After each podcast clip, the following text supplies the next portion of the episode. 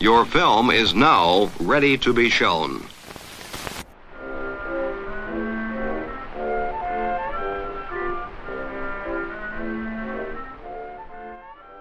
Good morning. I'm Justin Hendrix, editor of Tech Policy Press, a nonprofit media and community venture intended to provoke new ideas, debate, and discussion at the intersection of technology and democracy. Today's show has two segments, both focused on generative AI. In the first segment, I speak with Irene Solaiman, a researcher who's put a lot of thought into evaluating the release strategies for generative AI systems. Organizations big and small have pursued different methods for release of these systems, some holding their models and details about them very close, and some pursuing a more open approach. And in the second segment, I speak with Calli Schroeder and Ben Winters at the Electronic Privacy Information Center about a new report they helped write about the harms of generative AI and what to do about them. First up, Irene Solaiman. My name is Irene Solaiman. I'm policy director at Hugging Face just really quick for any listener that doesn't know what Hugging Face is, company with a funny name, can you give us the quick, you know, one two about Hugging Face and also about your role there? Absolutely. Hugging Face is a it is a community and a platform that is working to democratize good machine learning. So we primarily work with open towards the, the open end of my gradient uh, models, data sets, and also spaces, which makes the kinds of systems that are popular today more accessible, especially to people who may not have a computer science background. Uh, we also provide a limited amount of computing power for people to do that kind of the kind of safety research that needs to happen uh, on these popular systems today. I've built our public policy, our policy work here at Hugging Face, but because I can't stay off my laptop, I, that's about a third of what I do. I spent two thirds of my time doing research, I find policy to be a mutually beneficial relationship with research, where I want to understand from policymakers what the public interest is, and then work with technical systems, especially large language models, on evaluating, on, on risk mitigation, and publishing that research with the gradient framework that you see. Irene, I quite liked this paper that you wrote uh, earlier this year the gradient of generative AI release methods and considerations. And I was pleased to see it in a kind of slightly more accessible format, I suppose, in uh, Wired in the last uh, few days. Kind of wanted to just kind of get your verbal sort of summary of the idea here. Uh, this is looking at the way that companies and other organizations go about releasing generative AI systems and why it matters. Yeah, absolutely. I'm so glad you found this helpful. I've just been working on system releases for a few moons now, um, in AI time that sounds like eons.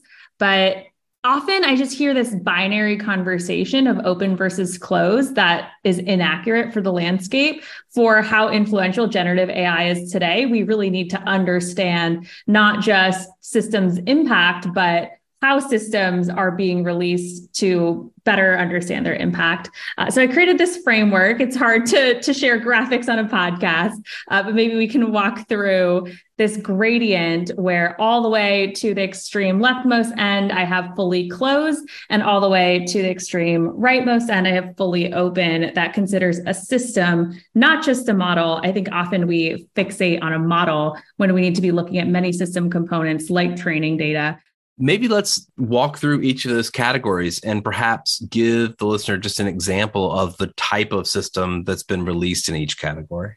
Absolutely. So I focus mostly on generative AI systems instead of foundation models or transformer based systems, uh, mostly because I was one person trying to give uh, insight into a release landscape that can be extrapolated to other types of systems uh, like foundation models that aren't explicitly generative. If we walk through fully closed to fully open, what I would consider the most fully closed are systems that we don't even know about that maybe even a tiny team within a highly resourced organization is aware and is doing that kind of development and testing. Uh, but the ones that we are aware, we've seen most often from companies like Google and DeepMind. I base my framework based off of how a company originally released. So something like LaMDA from Google today would be considered maybe slightly accessible due to Google's AI test kitchen, but for the purposes of understanding the landscape was first fully closed. It was publicly announced, but nobody outside of Google could access any part of that system or its components.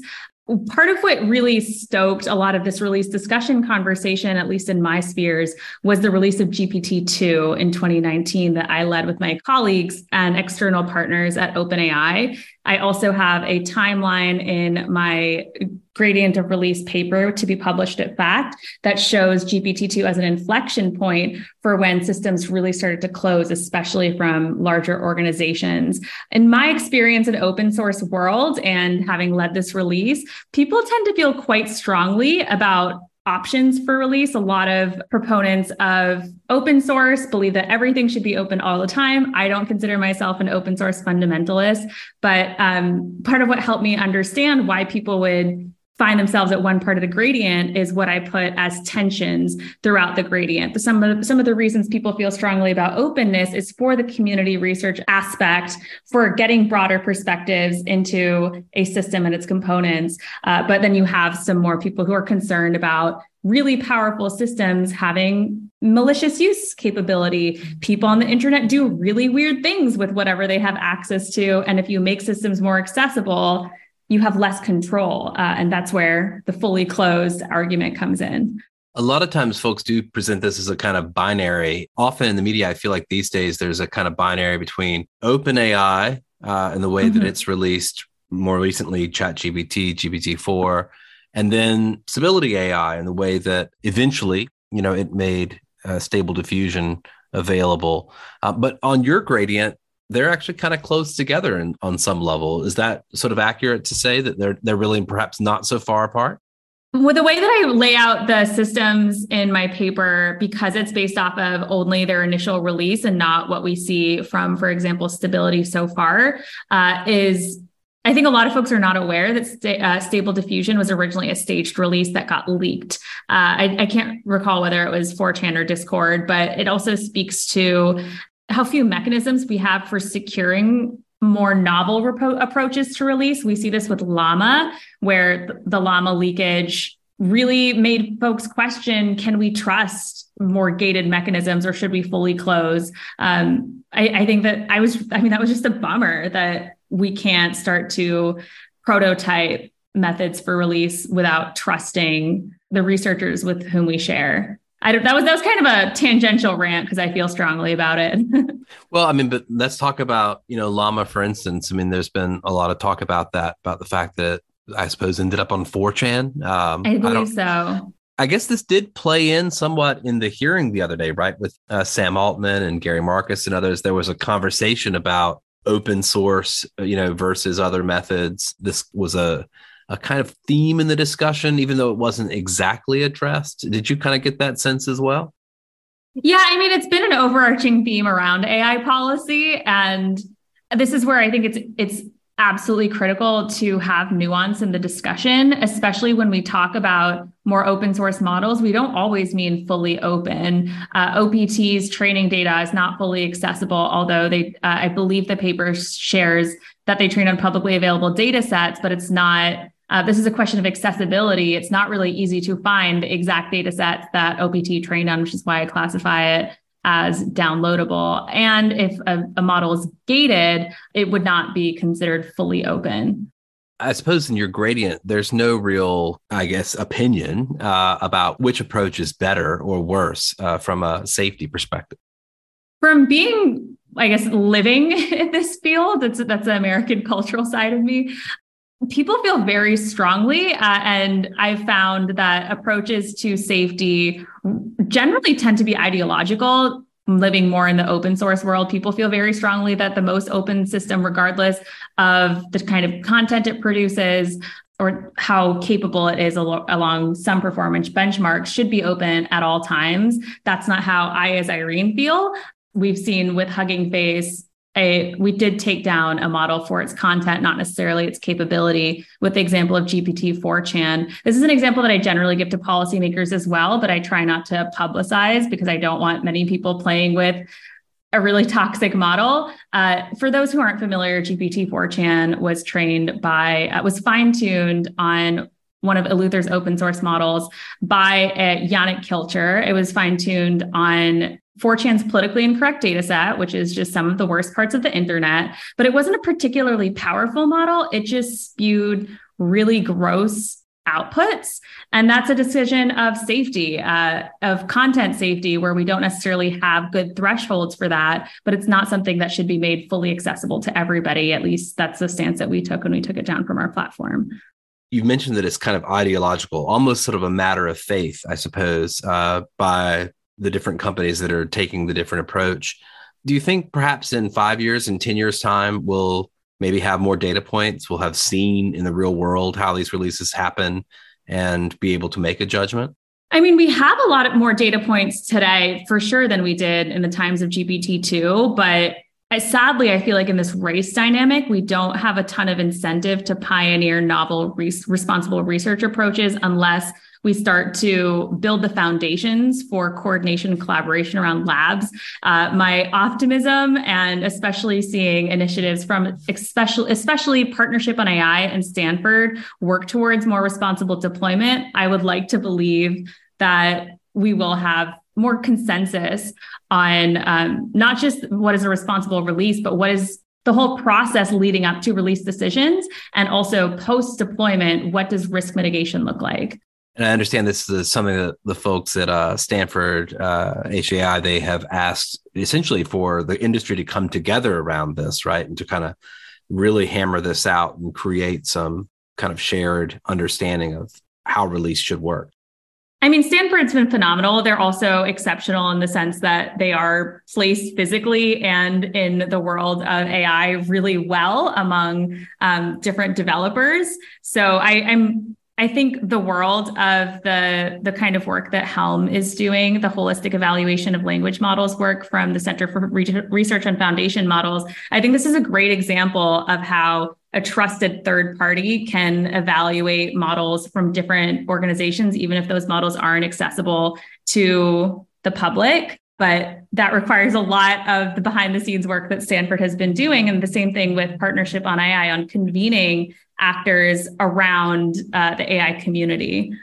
I kind of just want to kind of get at some of those sort of ideological ideas that you know you've mentioned. The way I understand it, and perhaps this is naive, so you'll correct me if I'm wrong, but you know the folks who kind of argue for a more closed approach you know, on some level, they're sort of saying we want to minimize the harms of our products in the near term, right? So we want to make sure they're as safe as possible. We want to red team the heck out of them.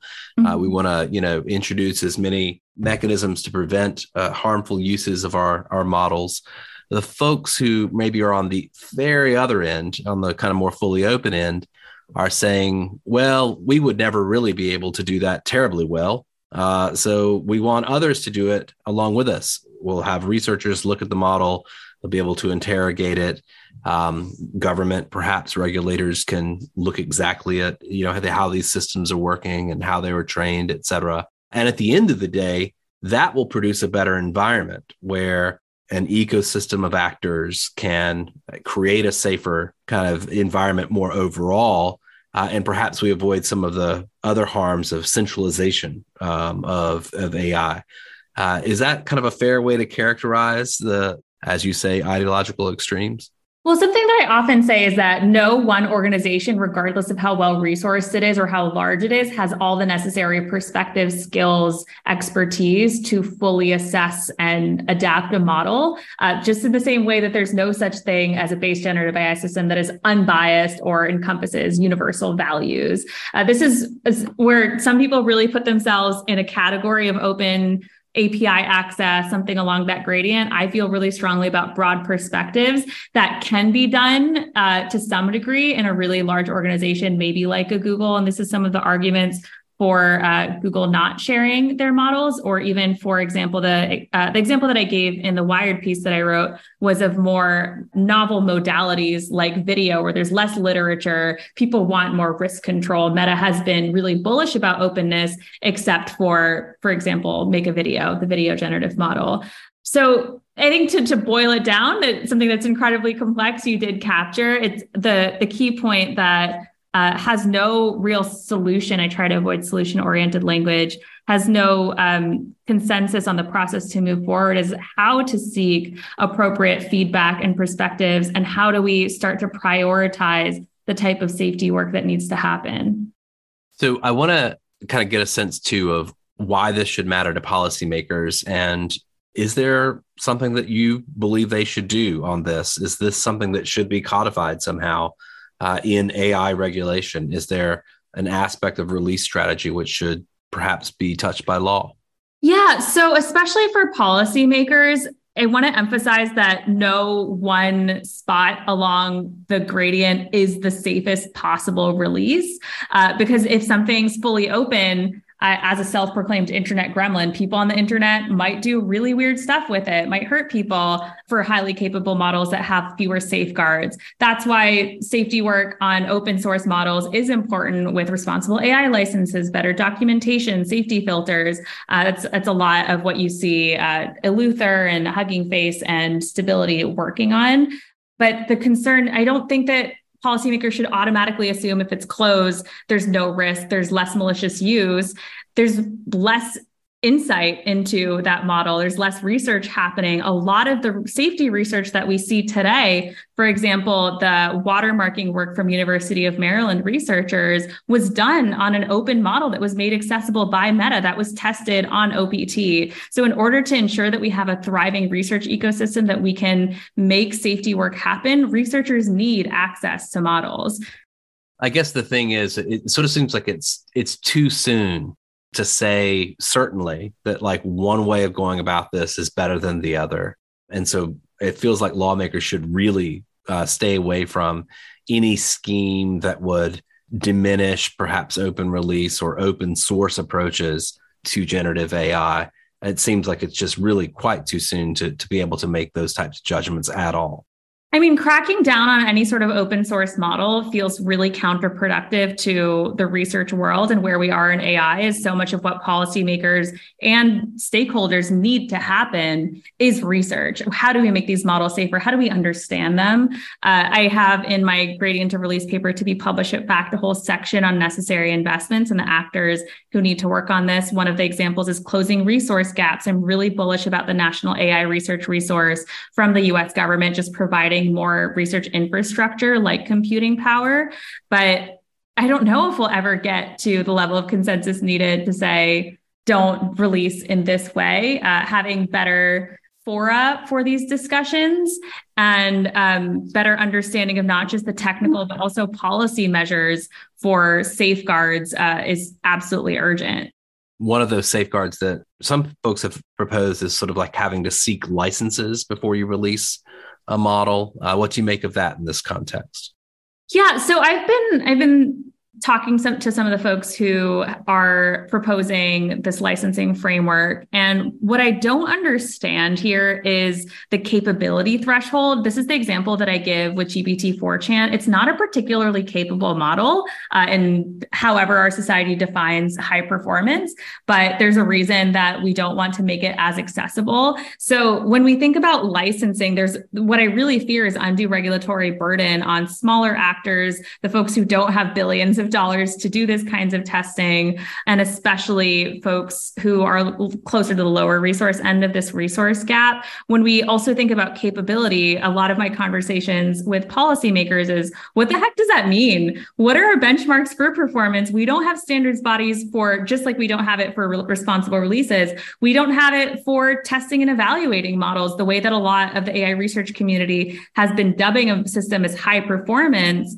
has been based off of honestly arbitrary benchmarks that a lot of other folks have been using and not necessarily including social impact evaluations, which I have a whole other rant on that we don't have to get into.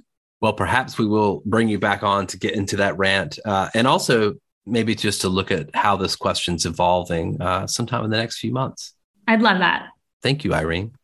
For sure. Thanks so much.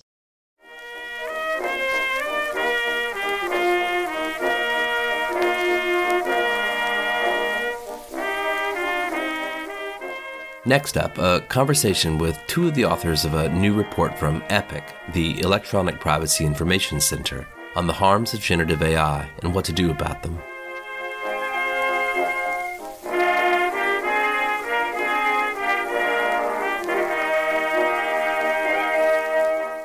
I'm Calli Schroeder. I am EPIC Senior Counsel and Global Privacy Counsel for the Electronic Privacy and Information Center. I'm Ben Winters. I am Senior Counsel and lead of the AI and Human Rights Project at the Electronic Privacy Information Center.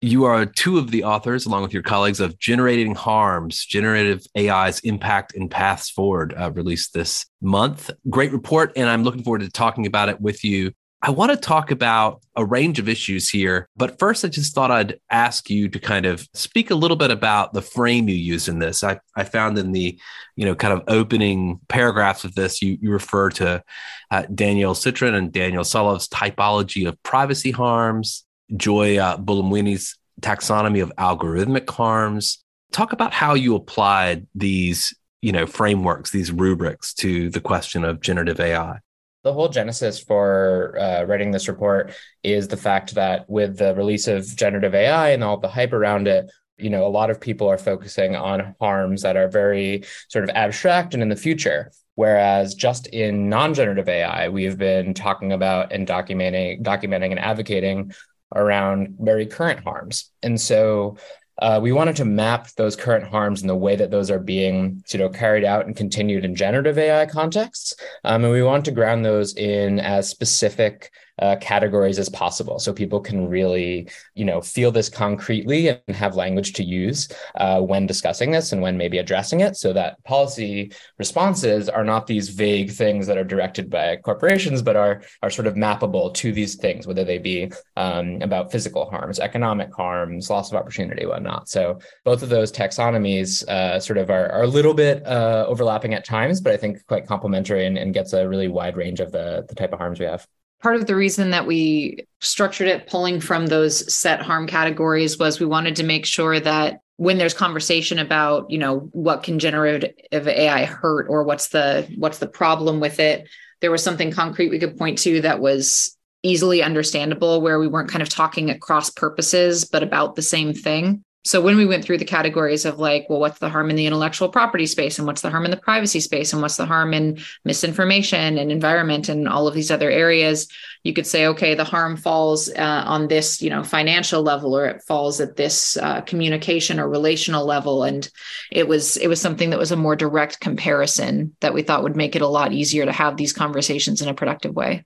You do chronicle a range of harms, in, including some that we've discussed on this podcast quite a lot uh, the potential for these technologies to be used for information manipulation, disinformation, uh, as well as harassment, impersonation, extortion, other forms of fraud. But I want to focus in particular on, I suppose, what is EPIC's bread and butter issue around uh, privacy.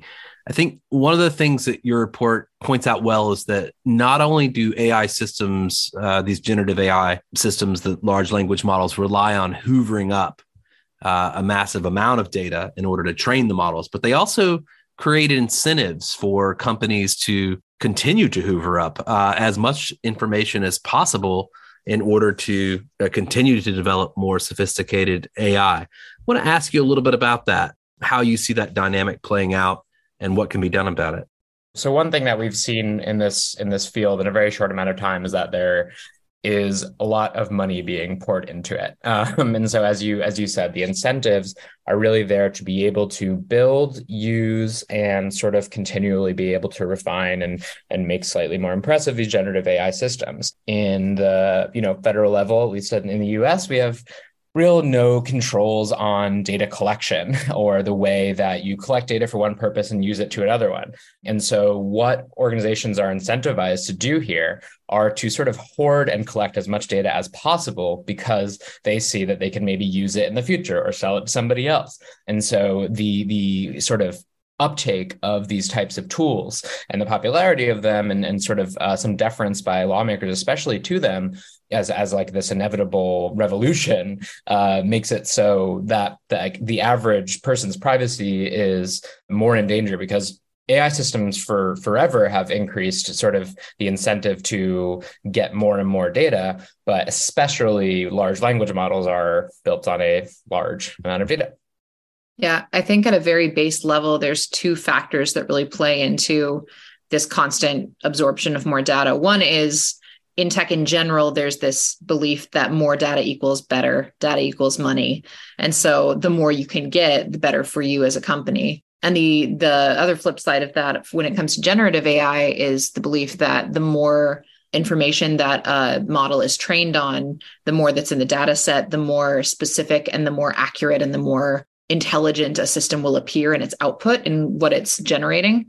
Uh, and I think those two playing off of each other have really incentivized uh, companies involved in generative AI to set the default as collect as much as possible, train on as much as possible.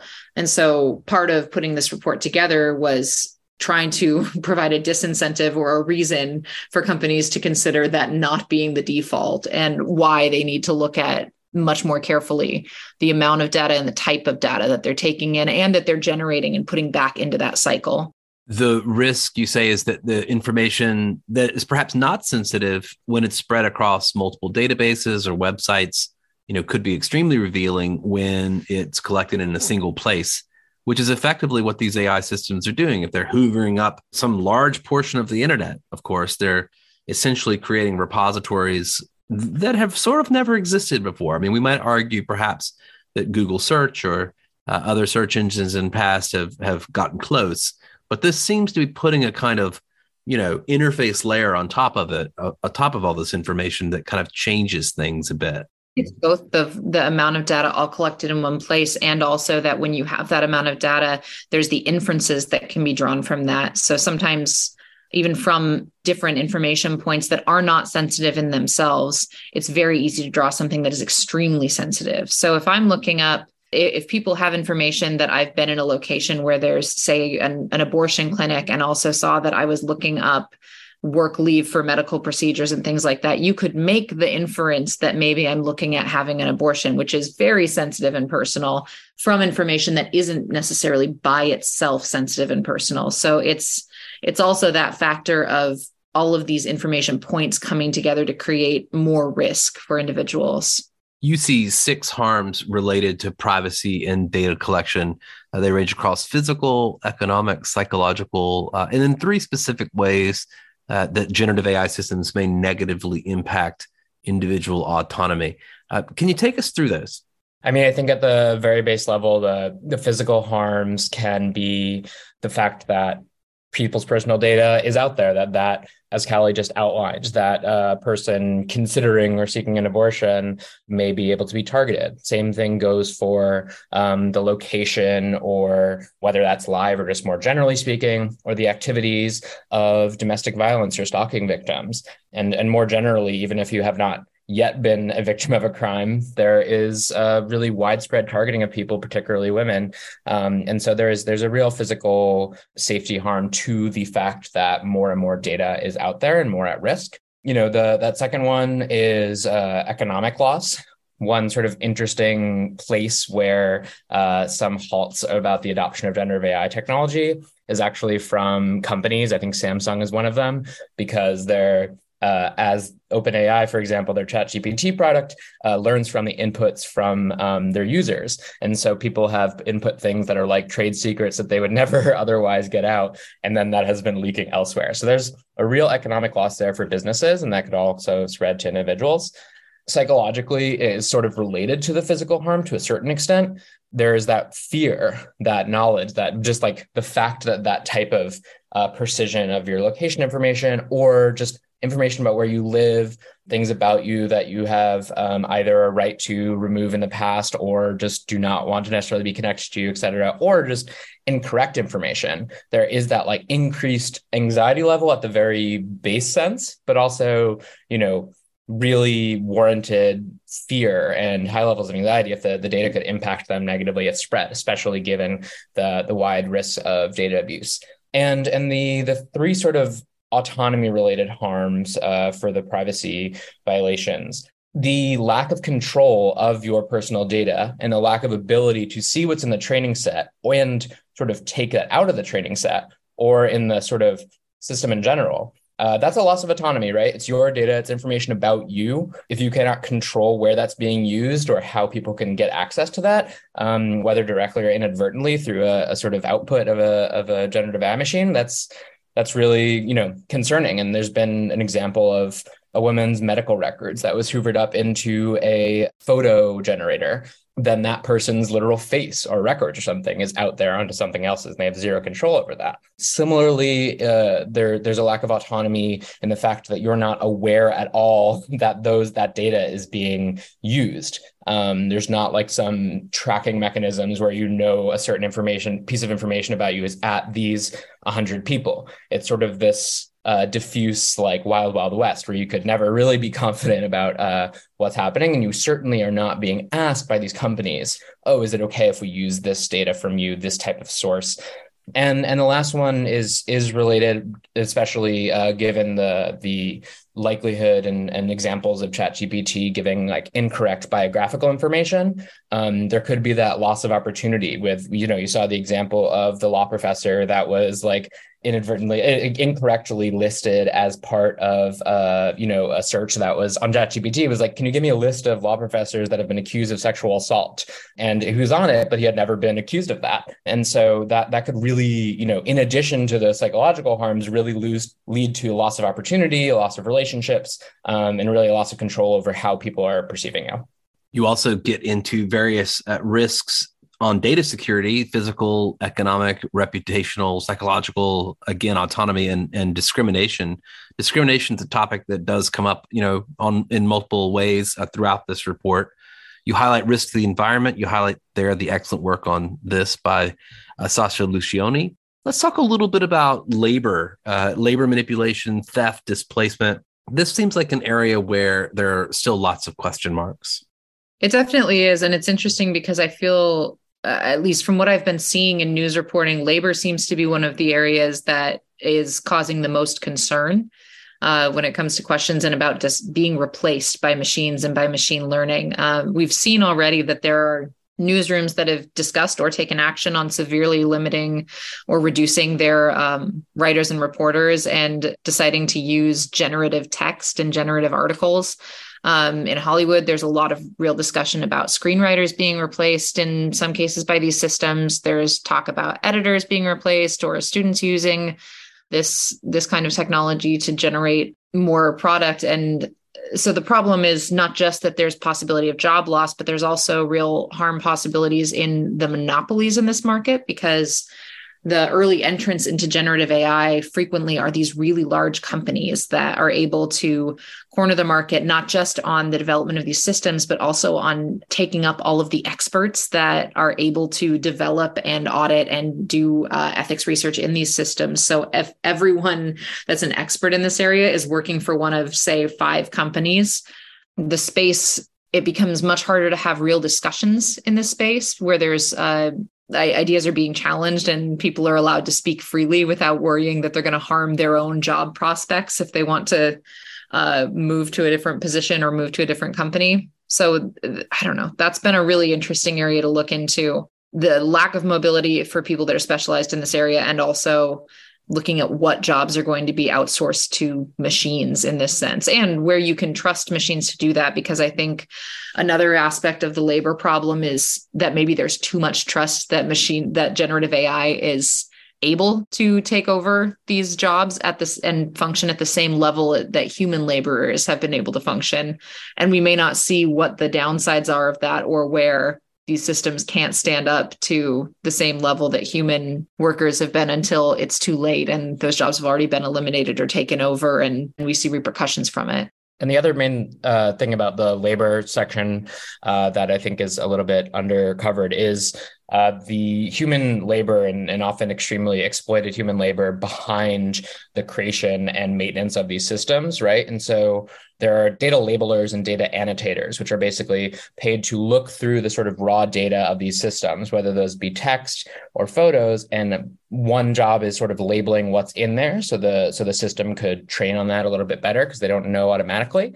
And the second one, which you know, there was a story in time uh, about how OpenAI outsourced work to a company called Sama, um, and they were paying workers in Kenya less than two dollars an hour to label uh, the most egregious text that was in the dating set for a data set for uh, OpenAI so that when it was to market, they would know like some of the most egregious, most homophobic, most racist things.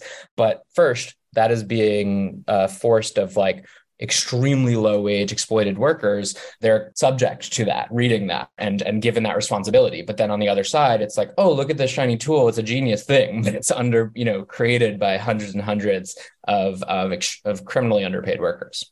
One of the aspects of that story around sama that i feel like was sort of undercovered was the you know apparent activity that sama was engaged in on behalf of chatgpt to collect what appear to be, you know, images of of child sexual abuse, uh, sexual and violent images.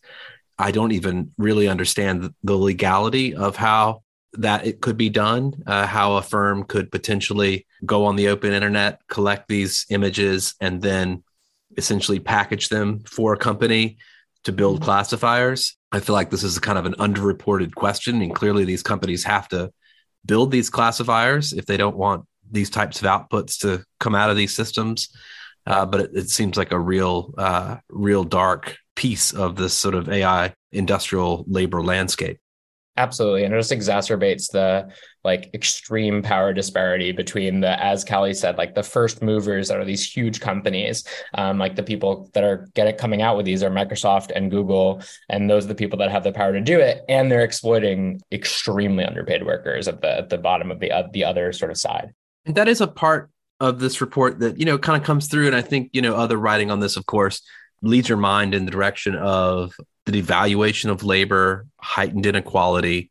I mean, these are issues we've been contending with now for decades, but seems like these technologies are likely just going to push us further in, in that direction.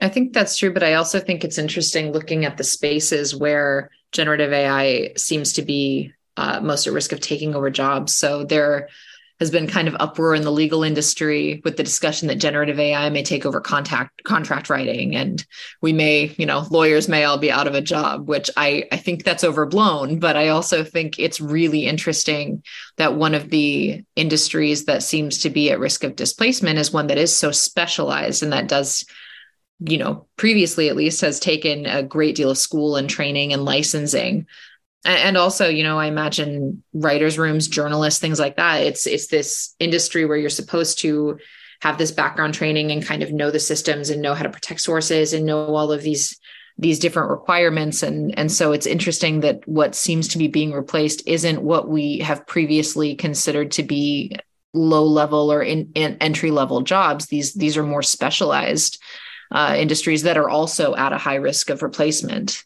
well, I want to talk a little bit about forms of redress and your recommendations. You know, there are a ton of them in this. Uh, one in particular, you know, you talk about product liability law. Uh, you say that policymakers, plaintiffs, attorneys should explore ways common law and statutory product uh, liability law regimes can apply to redress generative AI harms. There is a lot of hype and a lot of bullshit around what are effectively bullshit generators. And perhaps that's a good place to start. But let's talk a little bit about some of the other recommendations you have in this report. Maybe each of you kind of give me your top three. So, first, I, I think that businesses that are looking at using generative AI, not just businesses, businesses, government, anyone who's looking at using generative AI for a for a system, uh, before bringing it in at all, needs to really seriously consider if generative AI is the best tool for whatever the goal is in this case. Um, I personally feel that generative AI is falling prey to a similar hype that blockchain did when it was first coming out, where uh, it became such a buzzword that everyone just wanted to incorporate it right away and was was so thrilled about the promise of this new technology. But uh, there are so many places where generative AI is being kind of shoehorned into an area where it's not only not not the best tool for the function. In many ways, it's a much worse tool than what we've been using previously. So I think honest assessment there of where generative AI is appropriate and where it's not is one of the key recommendations. Um, another one is data mapping. If you're using a generative AI tool, you really need to map where is the information coming from that's going into that data set. You need to have a real clear awareness of what's in that data training set, um, how often more information is being added, whether that's automatic, whether that's reviewed. With the output, is that being fed right back into the system? Is that being checked at any level?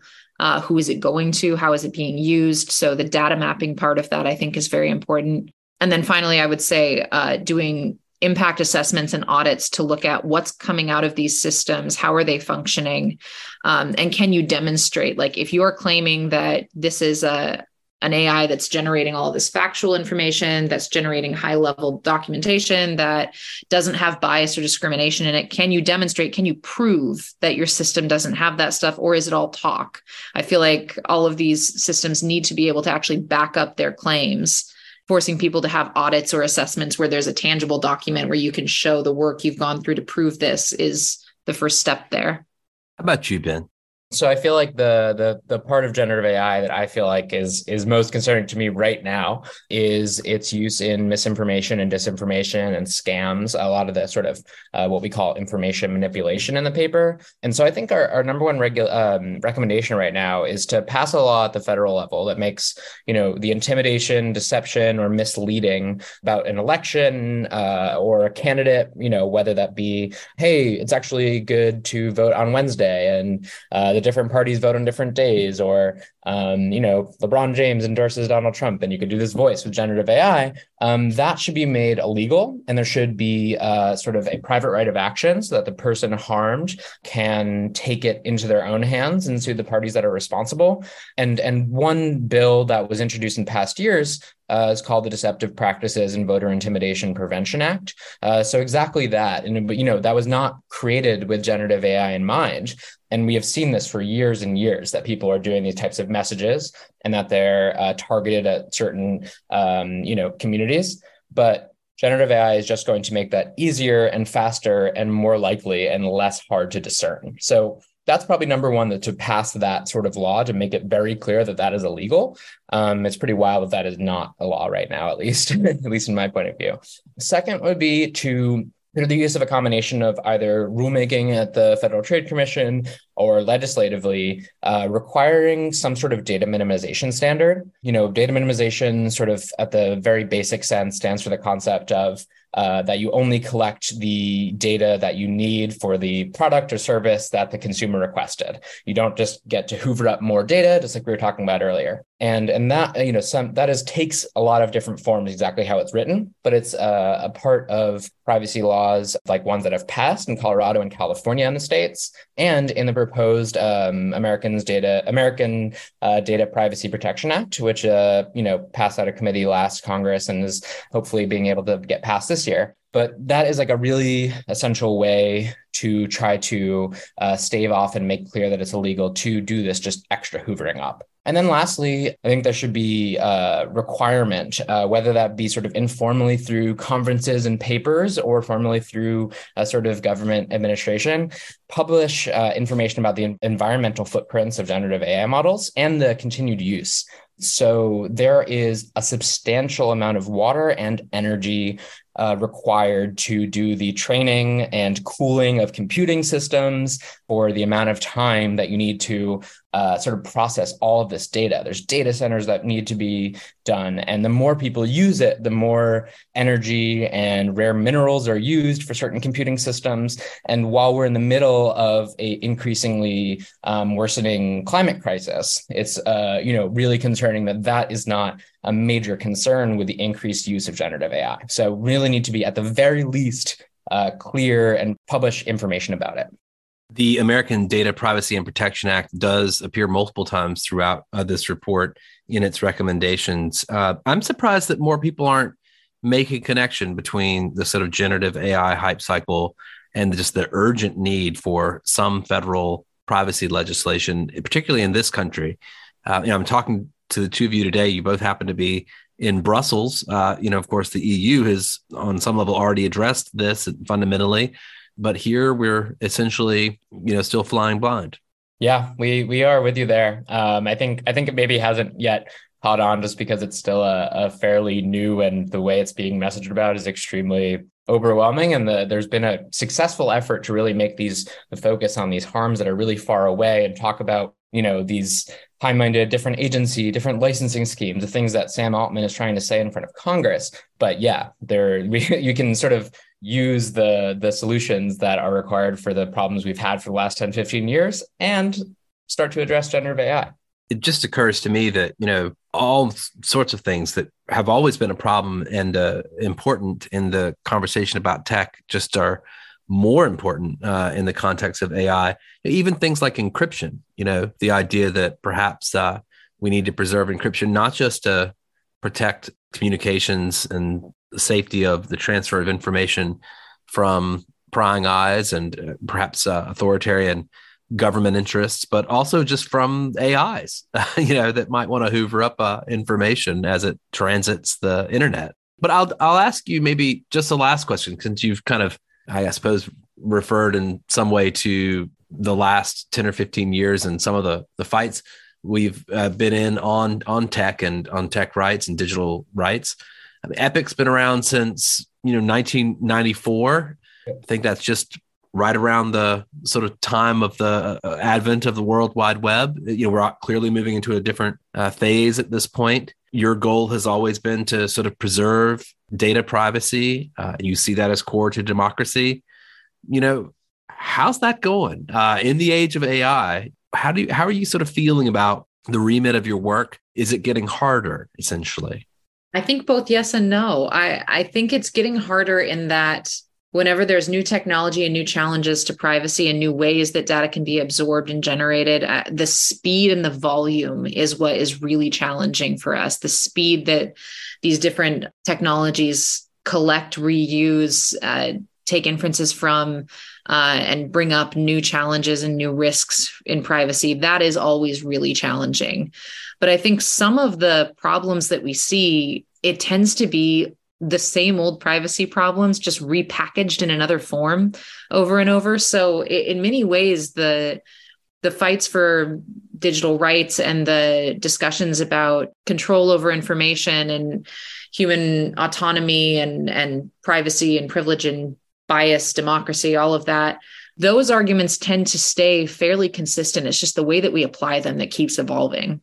The one thing I'll add and maybe try to end on a slightly hopeful note uh, is that I think that with the increase of uh, there's an increasing awareness about certain uh, data privacy abuses, right? So there was uh, Cambridge Analytica, there was, you know, all sorts of, there's Clearview. Um, so people are getting more and more examples and seeing it in their everyday life, um, some of the concerning or risky things. So I think that more and more it's going to be more politically palatable to people. And so hopefully um, you know i think the the IAPP a, a great resource um, has has this report that shows that from 2018 there was like two state privacy bills in the whole country introduced. Um, and last year there was like 60 so that's five years. Um, there's been insane growth. And not every bill is particularly good or particularly strong but that is reflective of the fact that even elected representatives are you know noticing that it's something they have to address uh, as Calli said, the the same sort of things remain a problem and remain what we're talking about. But I think we're getting a little bit closer and connecting with more people. An optimistic note to end on. Um, I thank you both and would recommend that everyone go and uh, take a look at this report, which is on of course, the EPIC website, again, uh, its title is Generating Harms Generative AI's Impact and Paths Forward. That's at epic.org. Thank you both so much for joining me. Thank you, Justin. Thank you for having us.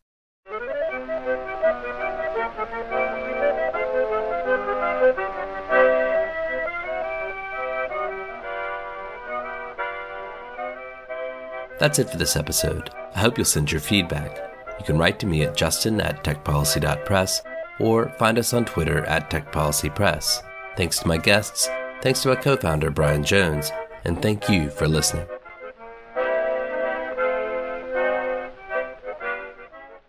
Tech Policy Press.